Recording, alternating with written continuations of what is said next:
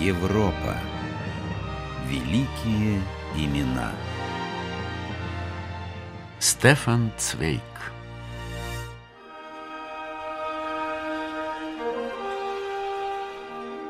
В один из августовских вечеров 1932 года жена писателя Стефана Цвейга, Фредерика Цвейк, разбирала почту, пришедшую на имя мужа. Старинный двухэтажный дом супружеской четы Цвейк стоял на взгорье в пригороде Зальцбурга. Баварские Альпы и величественная гора Берхтесгаден за окном утопали в волнах заката. Писем, как всегда, было великое множество – и занятый работой писатель не мог ни просмотреть их все, ни тем более ответить на них. Бегло просматривала их Фредерика и складывала в стопку. Но вот одно из писем задержалось в ее руках. Никто из супругов не мог представить тогда, в какой водоворот тревожных и опасных событий увлечет их это письмо. Стефан, дорогой, извини, я побеспокою тебя. Пожалуйста, прервись и прочитай. Что там на этот раз? Опять какая-нибудь незнакомка? Наверное, не было ни одной девушки в Германии и в Австрии, которая не прочла бы с замиранием сердца новеллу Цвейга «Письмо незнакомки». Одну из чудеснейших любовных историй в мировой литературе. По примеру героини новеллы, читательницы посылали австрийскому писателю сотни анонимных признаний. Письмо же, которое передала сейчас мужу Фредерика Цвейк, было от человека преклонных лет, от великого немецкого композитора Рихарда Штрауса. Я не имею чести знать вас лично, господин Цвейк. И все же позвольте мне обратиться к вам, автору замечательных книг, со своей стариковской прямотой. Недавно скончался мой постоянный либретист – Гуга фон Гофманшталь. И кроме вас нет никого другого среди пишущих сегодня на немецком языке, кто бы мог э, мне заменить моего дорогого Гуга фон Гофманшталя. Писать симфонические поэмы, которые еще молодые годы прославили его на весь мир, Штраус больше не мог – Зато драматургии, особенно комедии, по-прежнему вдохновляли его на сочинение прекрасной музыки.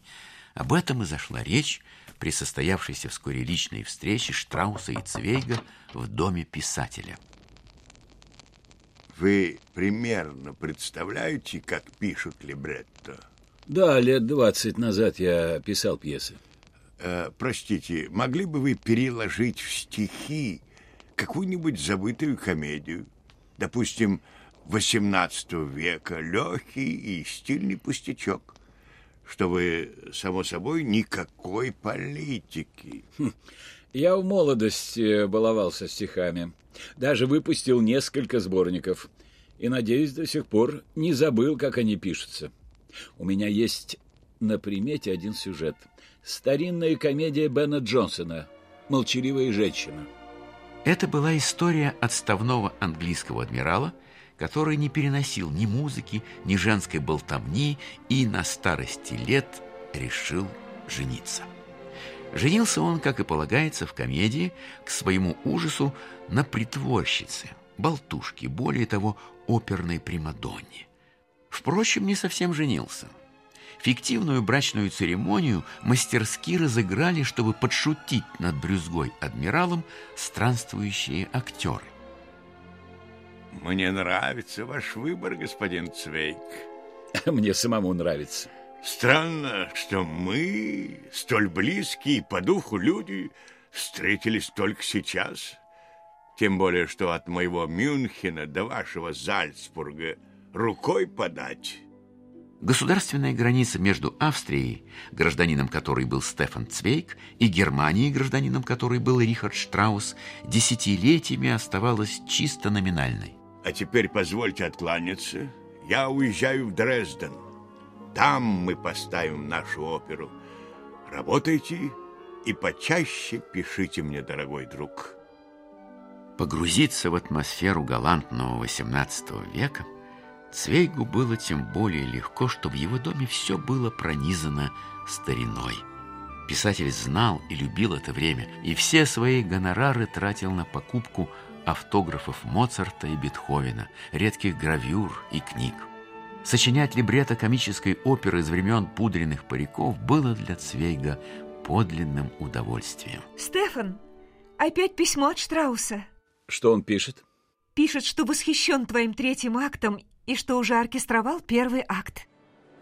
В январе 1933 года работа над оперой «Молчаливая женщина» была закончена. В Дрезденском оперном театре начались репетиции. Но приход нацистов к власти перечеркнул планы и певцов, и создателей музыкальной комедии.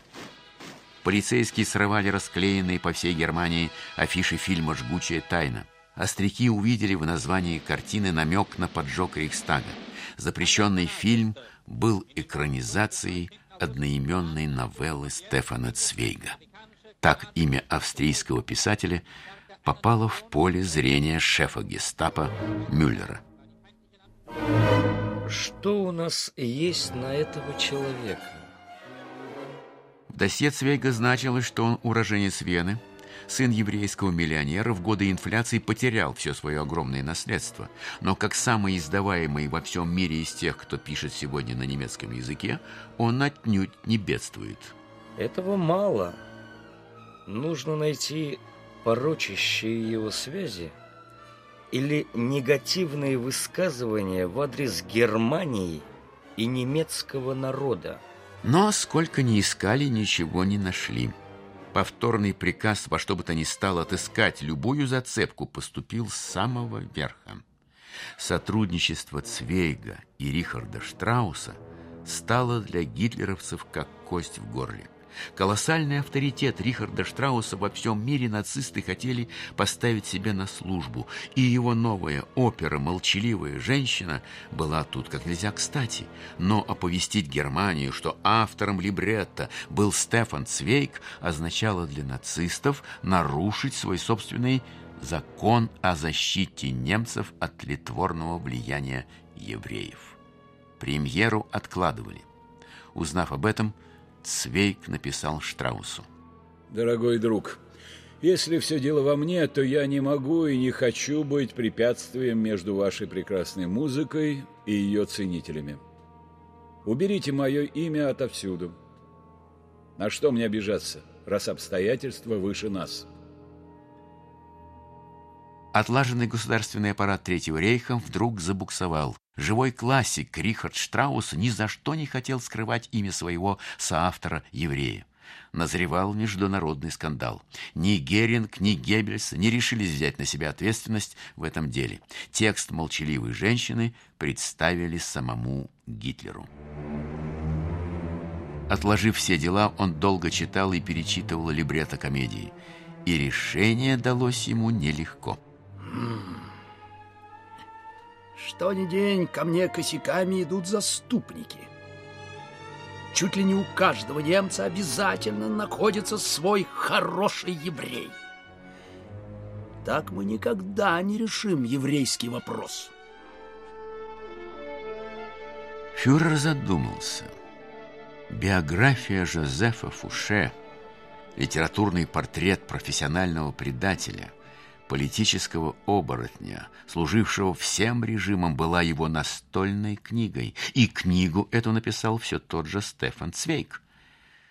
Тщательно взвесив все «за» и «против», Гитлер позволил публично назвать Цвейга автором либретто и не откладывать больше долгожданную премьеру оперы.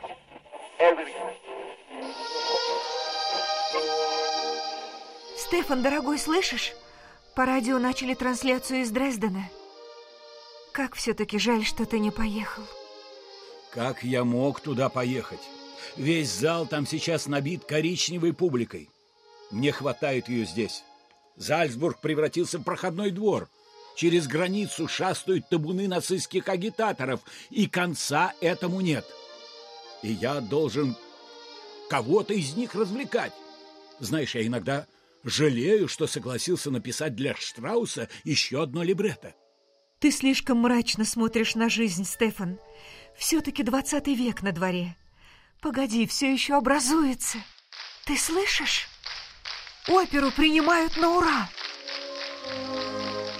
Оперу действительно приняли на ура. Критики хвалили не только музыку молчаливой женщины, но и воздали должное автору ее либретто.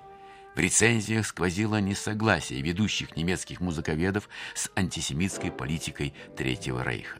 Оперу уже собирались ставить по всей Германии, но в один далеко не прекрасный день все внезапно оборвалось. Это случилось, когда шеф гестапо положил на стол Гитлера перехваченное письмо Рихарда Штрауса, адресованное Стефану Цвейгу. Спокойно работайте над новым либретто, дорогой друг, и не думайте ни о чем постороннем, ни о какой черт бы ее побрал политики. Я был дирижером при дворах императоров Вильгельма II и Франца Иосифа, и тот, и другой не сахар, и умел ладить я с обоими. Так стоит ли нам с вами, людям, знающим себе цену, принимать во внимание нынешнюю банду недоумков и подлецов, которая, я уверен, ненадолго оседлала Германию. Ярости фюрера не было предела. Сколько раз мне повторять, что хороших евреев быть не может! Этот ваш Цвейк развратил мне баварца, чистокровного рица, лучшего композитора Германии. Вы уверены, Мюллер, что этот писателишка не занимается подрывной деятельностью вот прямо сейчас, там, у себя, в Австрии? Тут же последовал строжайший приказ о немедленном снятии с репертуара оперы «Молчаливая женщина». Книги Цвейга подлежали полному уничтожению. Их владельцам грозила уголовная ответственность. Гитлер долго бушевал и успокоился только тогда, когда принесли ватманский лист – проект его альпийской виллы. Гора Бертесгаден за окном кабинета Стефана Цвейга утопала в волнах заката. О чем ты задумался, Стефан? Рихард Штраус обещал мне написать, а письма все нет и нет. Так ни от кого больше нет писем. Наверное, так и должно быть. Иди сюда, Фредерика. Я хочу кое-что тебе показать. Что ты хочешь мне показать? Видишь, там на склоне горы стоит дом. Ты знаешь, чей это дом? Нет. Это дом Адольфа Гитлера. Нам надо уезжать и немедленно. Они дотянутся до нас в любое время дня и ночи. Я знаю, ты опять скажешь, что на дворе двадцатый век, но вчера к нам уже приходили с обыском. Сказали, что ищут склад оружия смутились и ушли, а в следующий раз они уже не смутятся. История, чем-то напоминающая сюжет венской опереты, вошла в свою трагическую фазу.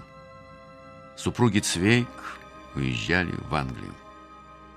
Там будет написан роман «Нетерпение сердца» и биография королевы Марии Стюарт. Впереди будут годы беспросветного отчаяния. В родную Австрию великий писатель Стефан Цвейк больше уже не вернется.